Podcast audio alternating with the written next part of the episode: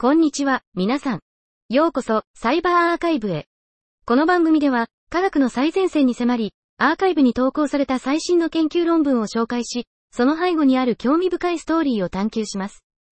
私は、ネルフィ、あなたのホストです。サイバーセキュリティに関連するアーカイブ論文を取り上げ、論文の概要を紹介します。さあ、新しい発見と革新的なアイデアに耳を傾けましょう。本日は、2024年2月14日に投稿された21本の論文を紹介します。1本目の論文のタイトルは、オーディティングプライベートプレディクションという論文です。差分プライバシー DP は、アルゴリズムの潜在的なプライバシー漏洩の上限を提供し、実証的な監査は実際の加減を確立します。監査技術は DP トレーニングアルゴリズムに存在しますが、機械学習は推論時にもプライバシーを保護することができます。私たちは、プライベート予測の監査のための最初のフレームワークを提案します。これにより、毒入れとクエリの能力を持つ敵を具体化し、4つのプライベート予測アルゴリズム、 PATE、CaPC、PromptPATE、Private-kNN のプライバシー漏洩を研究することができます。監査を行うために、 Rényi DP を用いてプライバシー漏洩を実証的に評価するための新しい技術を導入します。実験の結果、I、プライベート予測のプライバシー分析を改善できること。E、毒入れが容易なアルゴリズムほどプライバシー漏洩が大きくなること。III、クエリ制御のない敵よりも完全な制御を持つ敵の方がプライバシー漏洩が大幅に低いことが分かりました。2本目の論文のタイトルは、Introduction to Physically Unclonable Factions, Property and Applications という論文です。近年、物理的に複製不可能な関数、PAF は、ハードウェアセキュリティの重要な研究分野となってきました。これは、揮発性の秘密鍵を生成し、低コストの認証を提供する能力を持つためです。本論文では、物理的に複製不可能な関数の定義、特性、及び応用について紹介します。さらに、パフの設計方法の例として、リングオシレータパフの一般的な構造を紹介します。3本目の論文のタイトルは、プニュードーランダムエラーコレクティング構図という論文です。この論文では、多項式この符号語が計算的に制限された敵対者に対して疑似ランダムであるという特性を持つ誤り訂正符号、疑似ランダム符号を構築する。符号語の効率的な複合は、複合鍵の助けを借りて可能である。また、疑似ランダム性は、標準的な暗号学的過程に基づいており、特に LPN のニドルキャレット中括弧開く O、バックスラッシュ SQRT 中括弧開く N、中括弧閉じドル難しさ、または LPN と低密度でのプランとされた XOR 問題の多項式難しさに基づいている。この疑似ランダム符号の主な応用として、言語モデルの出力に対する検出不可能な透かし付けスキームを提案する。このスキームは、トリミングやランダムな置換や削除の定数レートにも耐性があり、透かしは元のモデルから出力されたテキストと計算的に区別できない。これは、定数レートのエラーに耐性がある最初の検出不可能な透かし付けスキームである。また、第2の応用として、機密メッセージを無害に見えるコンテンツに隠すステガノグラフィーについても述べる。定数レートの置換に対する耐性を持つ定数レートのステートレスステガノグラフィースキームを提案する。これは、証明可能なステガノグラフィーの安全性とエラーに対する耐性を持つ最初のステートレスステガノグラフィースキームである。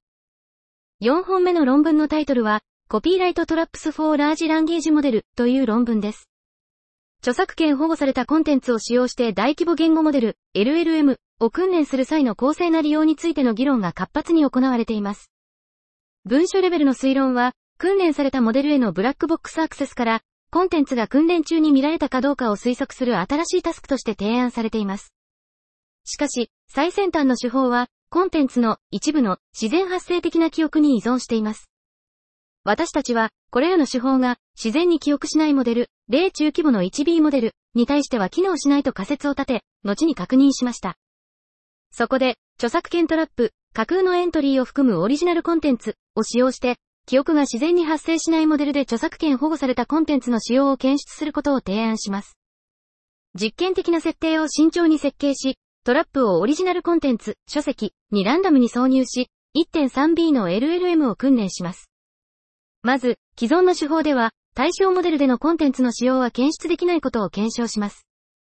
次に、直感に反して、中程度の長さのトラップ分が多数、100回、繰り返されても、既存の手法では検出できないことを示します。しかし、長いシーケンスが多数回繰り返されると、信頼性の高い検出、AUC イコール0.75が可能であり、著作権トラップとして使用できることを示します。さらに、シーケンスが何回見られるかが検出可能性にどのように影響するかパープレキシティが高いシーケンスほど記憶されやすい傾向があるか、文脈を考慮することで検出可能性がどのように改善されるかを研究し、結果を改善します。5本目の論文のタイトルは、インファレンシャリストリソースセマンティクスという論文です。システムモデリングでは、システムは通常、プロセスが実行されるリソースの配置によって構成されます。情報学における論理の重要な用途の一つは、そのようなシステムをモデル化し、その振る舞いや特性について推論、自動化される場合もあります、することです。そのためには、論理式をシステムのリソースや状態に関連づける解釈が必要であり、これを論理のリソース意味論と呼びます。本論文では、意味が推論行動によって与えられるという推論主義が、リソース意味論のための柔軟で表現力のある枠組みを可能にすることを示しています。具体的には、推論主義が、プログラム検証の基礎として重要な Bunched Implications 論理のアサーションベースのアプローチと、 Linear Logic の有名な使用回数の解釈をシームレスに統合する方法を説明しています。この統合により、共有されたリソースや分離されたリソースについて直感的で馴染みやすい方法で推論することができるようになり、システムコンポーネントの構成やインターフェースについても推論することができます。6本目の論文のタイトルは、Discovering Command Control C2 Channel on Tower and Public Networks Using Reinforcement Learning という論文です。コマンドコントロール C2 チャンネルはサイバー攻撃の重要な要素であり、攻撃者がマルウェアに感染したコンピュータを遠隔操作し、ネットワーク上で悪意のあるコードを拡散させたり、機密データを盗み出したり、分散型サービス拒否、ド S、攻撃を開始したりすることができるようにします。そのため、C2 チャンネルを特定することは、サイバー攻撃を緩和し、防止する上で重要です。しかし、C2 チャンネルを特定するには、通常、サイバー操作に関する深い知識と専門知識が必要な手作業が必要です。本論文では、強化学習 RL を用いて、通常の公開、ネットワークと東和ネットワークの両方を使用して C2 攻撃キャンペーンを自動的にエミュレートするアプローチを提案します。さらに、ペイロードサイズやネットワークファイアウォールを設定して、現実世界の攻撃シナリオをシミュレートします。典型的なネットワーク構成での結果は、RL エージェントが東和ベースと従来の通信チャンネルの両方を利用して強靭な C2 攻撃経路を自動的に発見し、ネットワークファイアウォールをバイパスすることができることを示しています。7本目の論文のタイトルは、サイバーデセプションリアクティブ、TCP ステルスリダイレクショントゥオンデマンドハニーポツという論文です。サイバーセキュリティは急速に発展しており、攻撃者に対する新しい防御方法として、サイバーデセプション、サイデックが登場しています。サイデックは、攻撃者が自分が騙されていることに気づかずに行動を起こすことを目的としています。本論文では、TCP 通信をステルスリダイレクトすることで、要求に応じて同じ特性を持つハニーサーバーに攻撃者を誘導するデセプションメカニズムを設計し、実装し、強化することを提案しています。このメカニズムにより、防御側はステルスリダイレクトによって攻撃者を騙し、攻撃者はハニーサーバーに集中することになり、脅威インテリジェンスを生成するための関連情報を収集することができます。様々なシナリオで行われた実験は、提案された解決策が要求に応じて攻撃者をコピーされた資産に効果的にリダイレクトし、実際の資産を保護することができることを示しています。最後に、0点 C タイムの評価結果は、リダイレクトが人間には検出不可能であり、機械にとっても非常に検出が困難であることを保証しています。8本目の論文のタイトルは、ラピッドアドプション、ヒドゥンリスクス、ザ・デュアル・インパクト・オブ・ラージ・ランゲージ・モデル・カスタミゼーションという論文です。カスタマイズされた大規模言語モデル LLM の需要の増加により GPT などのソリューションが開発されています。これらのソリューションはコーディングなしで自然言語のプロンプトを使用してカスタマイズされた LLM の作成を容易にします。しかし、サードパーティーのカスタムバージョンの LLM の信頼性は重要な懸念事項です。本論文では、信頼性のないカスタム LLM、例 GPT と統合されたアプリケーションに対する最初の命令バックドア攻撃を提案します。具体的には、バックドアの命令を含むプロンプトを設計し、入力に事前定義されたトリガーが含まれると攻撃者の望む結果を出力することで、バックドアをカスタム LLM に埋め込みます。私たちの攻撃には、単語レベル、構文レベル、意味レベルの3つのレベルがあり、それぞれ進行的な隠密性を持つ異なるタイプのトリガーを採用しています。私たちの攻撃は、ファインチューニングやバックエンド LLM の修正を必要とせず、厳密に GPT の開発ガイドラインに従います。私たちは、4つの主要な LLM と5つのベンチマークテキスト分類データセットで広範な実験を行いました。その結果、私たちの命令バックドア攻撃は、ユーティリティを損なうことなく望ましい攻撃性能を達成することができることを示しています。さらに、私たちは命令を無視する防御メカニズムを提案し、その部分的な有効性を示しました。私たちの調査結果は、GPT などの LLM カスタマイズの脆弱性と潜在的なリスクを強調しています。9本目の論文のタイトルは、Web3.0& Quantum Security Long Distance Free Space QSDC for Global Web 3.0 Networks という論文です。Web 3.0の登場により、急速に進化する技術は量子コンピューティングからの深刻な脅威に直面しています。Web 2.0や Web 3.0のセキュリティプロトコルは、量子攻撃や高度な古典的脅威に対してますます脆弱になっています。本論文では、長距離の自由空間量子安全直接通信、LFQSDC を、量子及び古典的な脅威から保護する方法として紹介しています。量子鍵配送、QKD などの手法とは異なり、LFQSDC は鍵交換なしで暗号化されたデータの送信を可能にするため、鍵ベースのシステムの弱点を減らすことができます。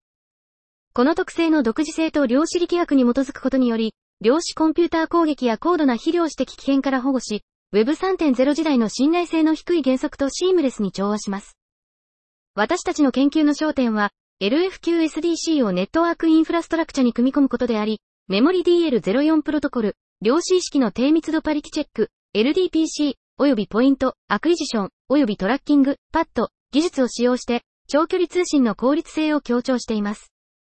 この方法を使用することで、世界的な Web3.0 ネットワークのセキュリティが強化されるだけでなく、量子及び高度な古典的脅威が同時に存在する時代において、その持続性が保証されます。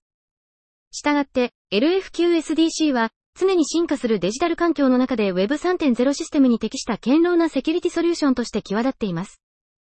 10本目の論文のタイトルは、FEDSIKD、 Client Similarity Knowledge Distillation、Addressing Non-IID & Constraint in Federated Learning という論文です。近年、 Federated Learning FL はデータプライバシーを保護しながら機械学習モデルを分散的にトレーニングする有望な手法として注目されています。しかし、クライアントデータの非独立性と同一分布性、 Non-IID やクライアントやエッジデバイスの制約などの問題があります。そこで、本研究では、知識蒸留、KD を類似性ベースの Federated Learning フレームワークに組み込んだ FEDSIKD を提案します。クライアントがシステムに参加すると、データ分布に関する統計情報を安全に共有し、クラスタ内の均質性を促進します。これにより最適化効率が向上し、教師モデルと学習モデル間で知識を効率的に転移させることができ、デバイスの制約も解決できます。FEDSIKD は、ハーデータセットで25バックスラッシュパーセント、ミストデータセットで18バックスラッシュパーセントの高い精度を実現し、早期の収束性能も示し、 HAR データセットでは17バックスラッシュパーセント、 MNIST データセットでは20バックスラッシュパーセントの精度向上を実現しました。コードは GitHub、https コロンスラッシュスラッシュ github.com スラッシュ simenv スラッシュ fedsikd で公開されています。11本目の論文のタイトルは、Unity is Strength Enhancing Precision in Reentrancy Vulnerability Detection of Smart Contract Analysis Tool という論文です。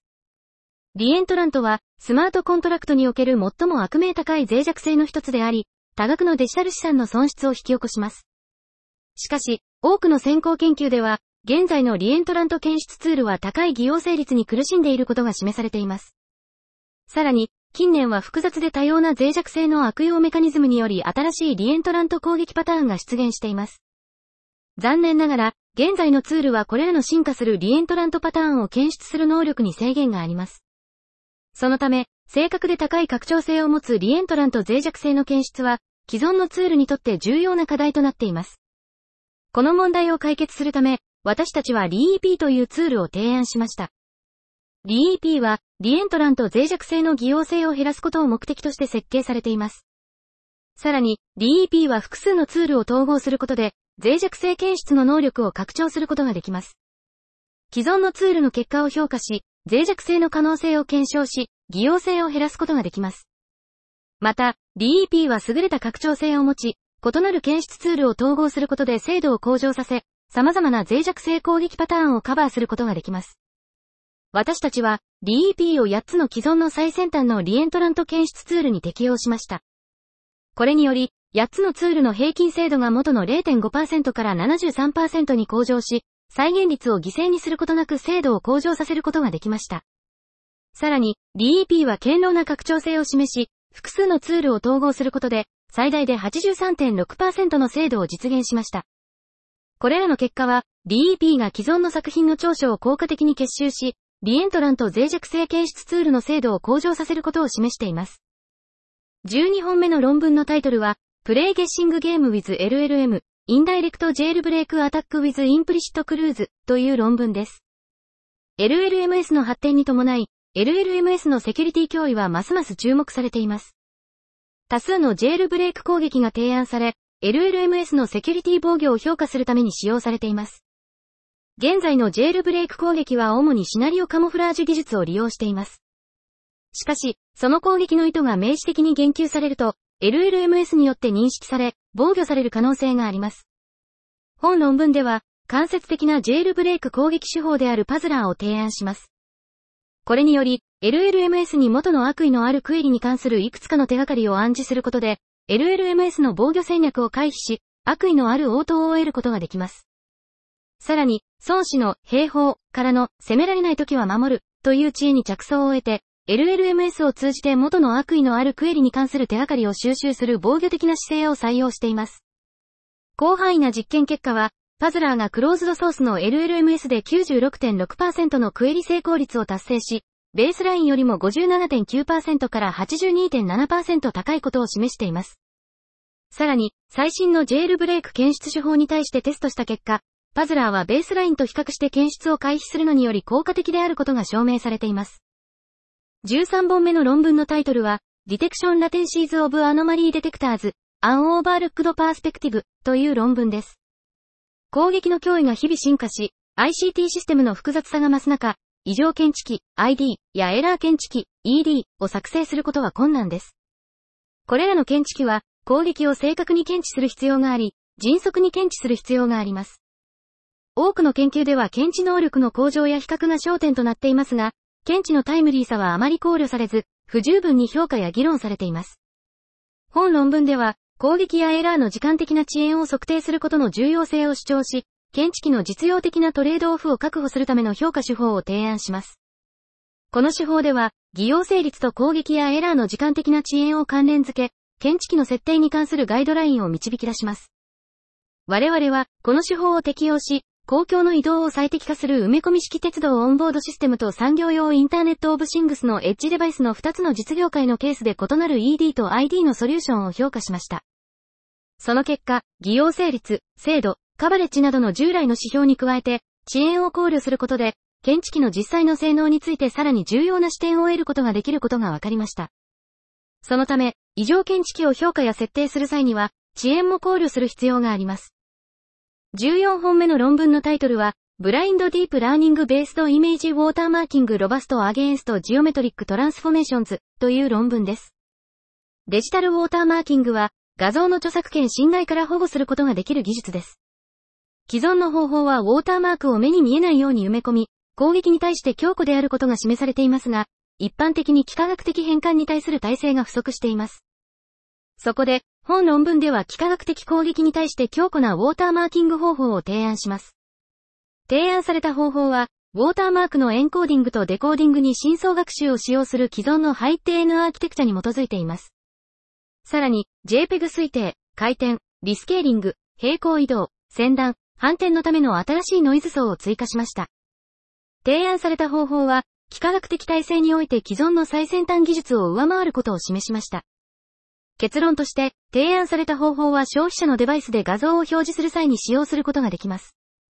15本目の論文のタイトルは、I can't see it but I can fine tune it on encrypted fine tuning of transformers using free homomorphic encryption という論文です。最近の機械学習の世界では、事前学習済みのトランスフォーマーモデルを微調整することが重要な技術として浮上しています。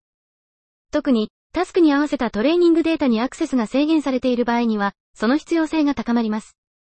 しかし、厳しいプライバシー規制や個人情報の開示に対するユーザーの懸念など、データ共有に障壁が生じると課題が生じます。これまでのプライバシー保護機能を備えた機械学習、PPML に関する研究は、プライバシー保護推論に焦点を当ててきましたが、トレーニングに関してはあまり注目されていませんでした。そこで、私たちはブラインドチューナーを提案しました。これは、画像分類のためにホモモルフィック暗号化されたデータのみを使用してトランスフォーマーのトレーニングを可能にするプライバシー保護の微調整システムです。私たちの詳細な実験により、 BlindTuner の有効性が証明され、非暗号化モデルと同等の精度を示しました。特に、以前の研究に比べて1.5倍から600倍の高速化が見られました。16本目の論文のタイトルは、 Review Incorporated Model Agnostic Profile Injection Attacks on Recommender System という論文です。最近の研究では、推薦システム ARS はデータの改ざん攻撃に非常に脆弱であることが示されています。攻撃の手法を理解することで、ARS の耐久性を向上させることができます。私たちは、限られたリソースを使用して高品質の偽のユーザープロファイルを生成するための効率的な攻撃手法を開発することを目的としています。これらの目標を達成するために、製品のテキストレビューを攻撃プロファイルの生成の品質を向上させるために導入します。具体的には、攻撃目的を最適化問題として定式化し、それを解決するために専用のトランスフォーマーベースの生成対抗ネットワーク、GAN を採用することで、高品質の攻撃プロファイルを生成する新しい攻撃フレームワークである R トロージャンを提案します。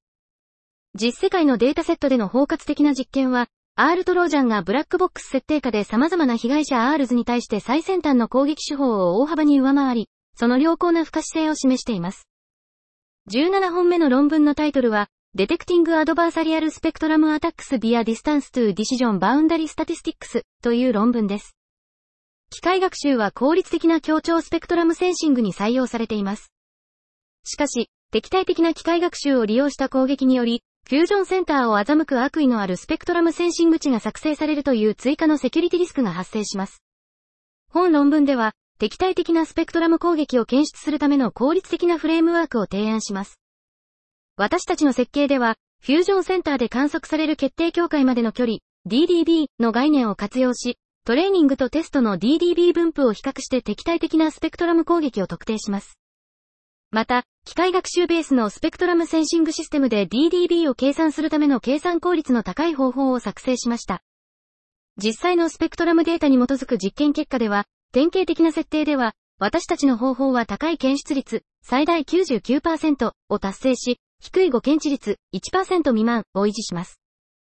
さらに、スペクトラムデータに基づく DDB の計算方法は、既存の距離計算方法に比べて計算効率が54%から64%向上します。提案された DDB ベースの検出フレームワークは、敵対的なスペクトラム攻撃によって作成された悪意のあるセンシング値を特定するための実用的で効率的な解決策を提供します。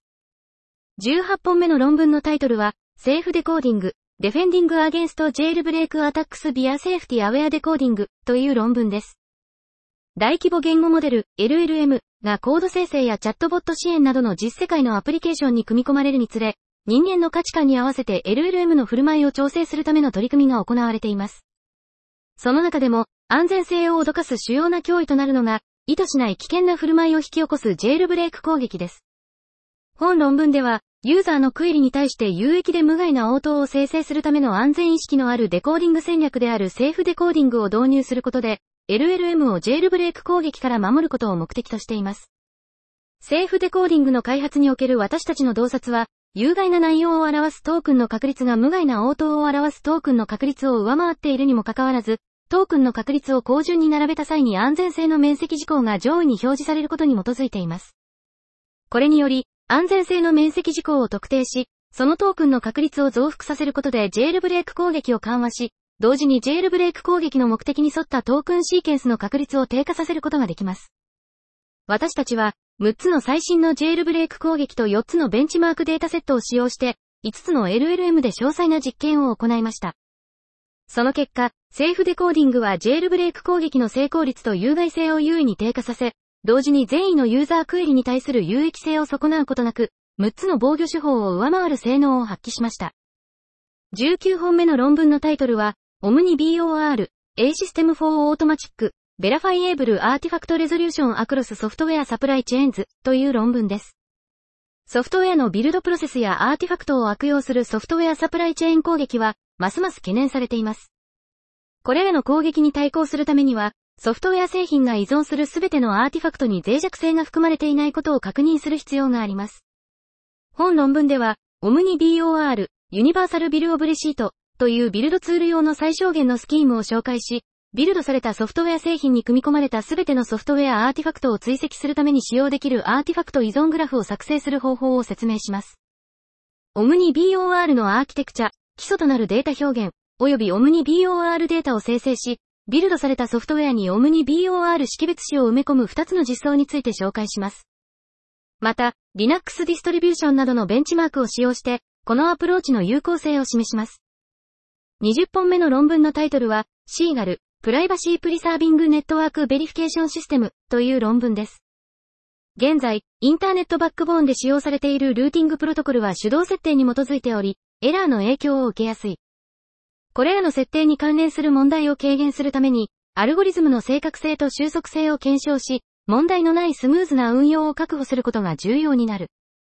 しかし、ネットワーク検証のプロセスはプライバシーや拡張性に関する課題に直面している。本論文では、プライバシー保護計算、特に他社計算、MPC を活用して、インターネットバックボーンでの BGP プロトコルによる設定の正確性を検証する新しいアプローチを提案する。提案された解決策は拡張性の懸念を効果的に解決するだけでなく、堅牢なプライバシー枠組みを確立する。厳密な分析により、私たちのアプローチはクエリ結果以外の情報を開示せず、大規模ネットワークにおけるルーティングプロトコルの検証に関連する複雑さに対する包括的で安全な解決策を提供することを示す。21本目の論文のタイトルは、 Teamwork Makes TEE Work、Open Resilient Remote Attestation on Decentralized Trust という論文です。リモートアテステーション RA は、信頼できる実行環境 T 内のアプリケーションの整合性と申請性を検証することを可能にします。既存の TRA の設計では、単一の提供された秘密鍵と中央の検証者に依存する中央集権的な信頼モデルを採用しています。しかし、このモデルは現在の高度な攻撃では信頼できないものになる可能性があります。また、多くの設計では、一度展開されると固定の機能しか提供せず、可用性やサービス品質、QoS などの異なるニーズに対応するのが困難です。そこで、私たちは JANICE というオープンで強靭な TRA スキームを提案します。信頼を分散させるために、一方では T 内の物理的に複製不可能な機能、PAF を導入し、追加の測定と暗号化の強化を提供します。他方では、ブロックチェーンとスマートコントラクトを使用して分散型の検証と結果の監査を実現します。